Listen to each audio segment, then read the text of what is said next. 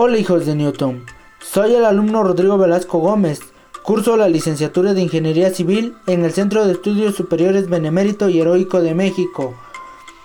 Este podcast pertenece a la serie de biografías científicas, capítulo número 4, Stephen Hawking. Nació el 8 de enero de 1942 en Oxford, Reino Unido, y fallece el 14 de marzo del 2018 a los 76 años de edad en Cambridge, Reino Unido. La ciencia siempre estuvo cerca de él, puesto que su padre era biólogo y su madre una secretaria de investigación médica.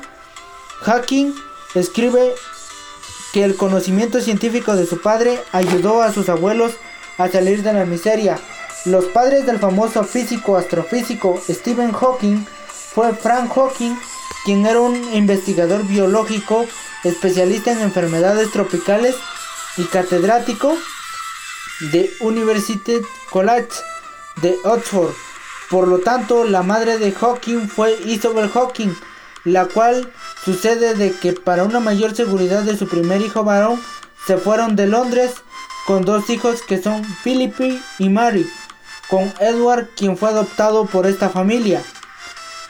Hawking en su autobiografía de titulada Breve Historia de mi vida, cuenta que su abuelo consiguió enviar a su padre Frank a estudiar medicina en Oxford gracias a los pequeños ingresos de su abuela.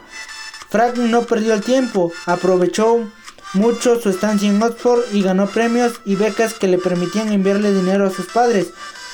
Stephen Hawking tuvo una infancia muy buena, ya creció entre tres hermanos, dos hermanas y un medio hermano adoptado, pero en esta etapa nunca mostró enfermedad alguna y en su adolescencia sucedió lo mismo. Pero una desgracia le ocurrió en su juventud, donde los médicos le diagnosticaron la esclerosis lateral amiotrófica, a la cual cuando llega a ser un excelente físico, astrofísico moderno, ya estaba paralizado completamente. Steven Estuvo casado en dos ocasiones, lo cual, este, pues fue muy diferente de su vida personal porque Stephen Hawking estaba en silla de ruedas, lo cual se le considera responsable de grandes descubrimientos importantes para la astrofísica moderna. Uno de ellos, como él se consideraba el creador de los agujeros negros, su primer descubrimiento fue la naturaleza de los agujeros negros, donde toma los trabajos de Albert Einstein como base y aplica teorías complejas de la física cuántica para explicar su naturaleza desde leyes físicas, vislumbrando que desde la física cuántica pueden ser comprendidos. Entonces, otro de sus grandes descubrimientos fue la radiación de Hawking, donde demuestra que los agujeros negros no son negros del todo. Descubre que ellos emiten energía en forma de radiación y unifica las leyes del universo. Por su parte, crea la teoría del todo. Stephen Hawking en una obra busca plantear una teoría que englobara todas las leyes de la física, pero no lo consigue. Entonces deja el terreno preparado para futuras generaciones que consigan el objetivo, una de sus frases que él propuso.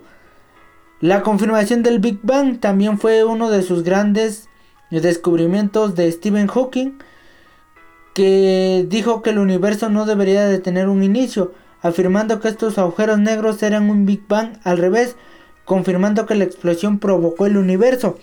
Entonces, a su vez dijo que preguntarse qué hay más al sur del polo sur.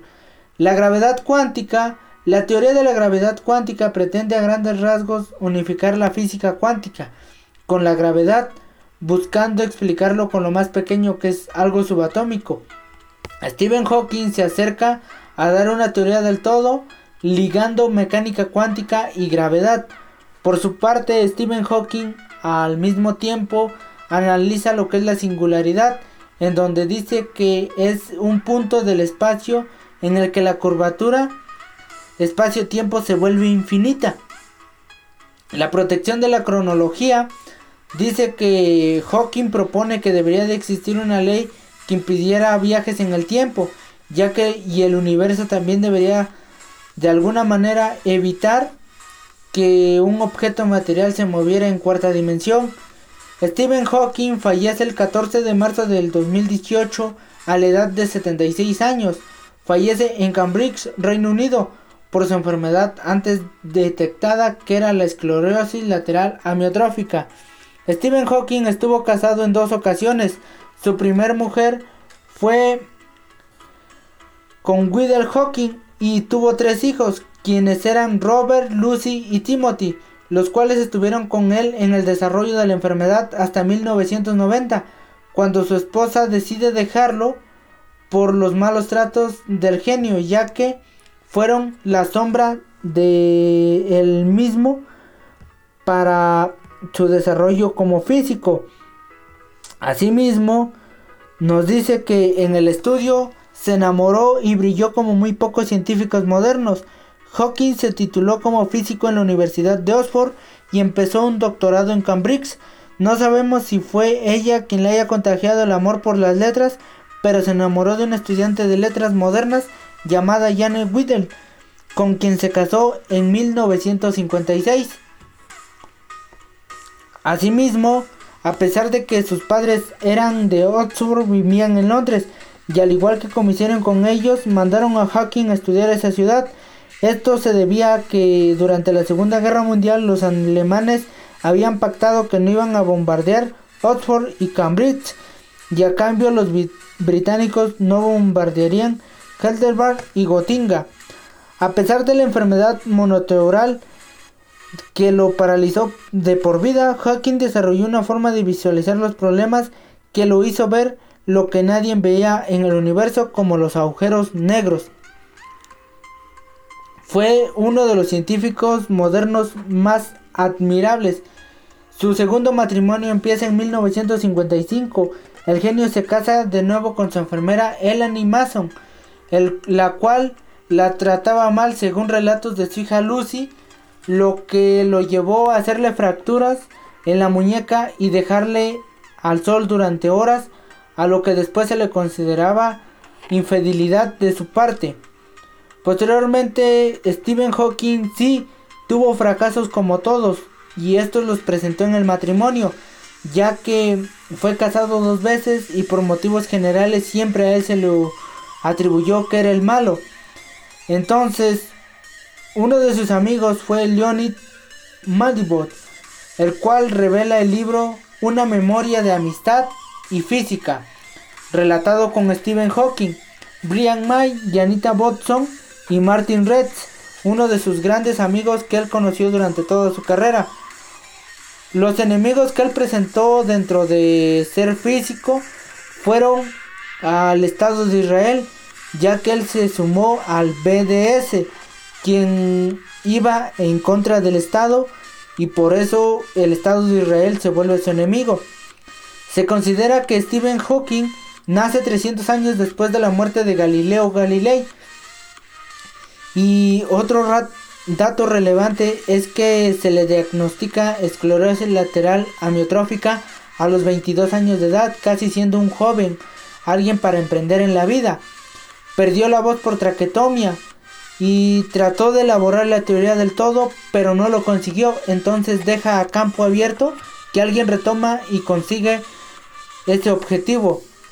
Lo más interesante de Hawking es que nunca recibe un premio Nobel. Nunca obtuvo o creó un trabajo para recibir premios Nobel.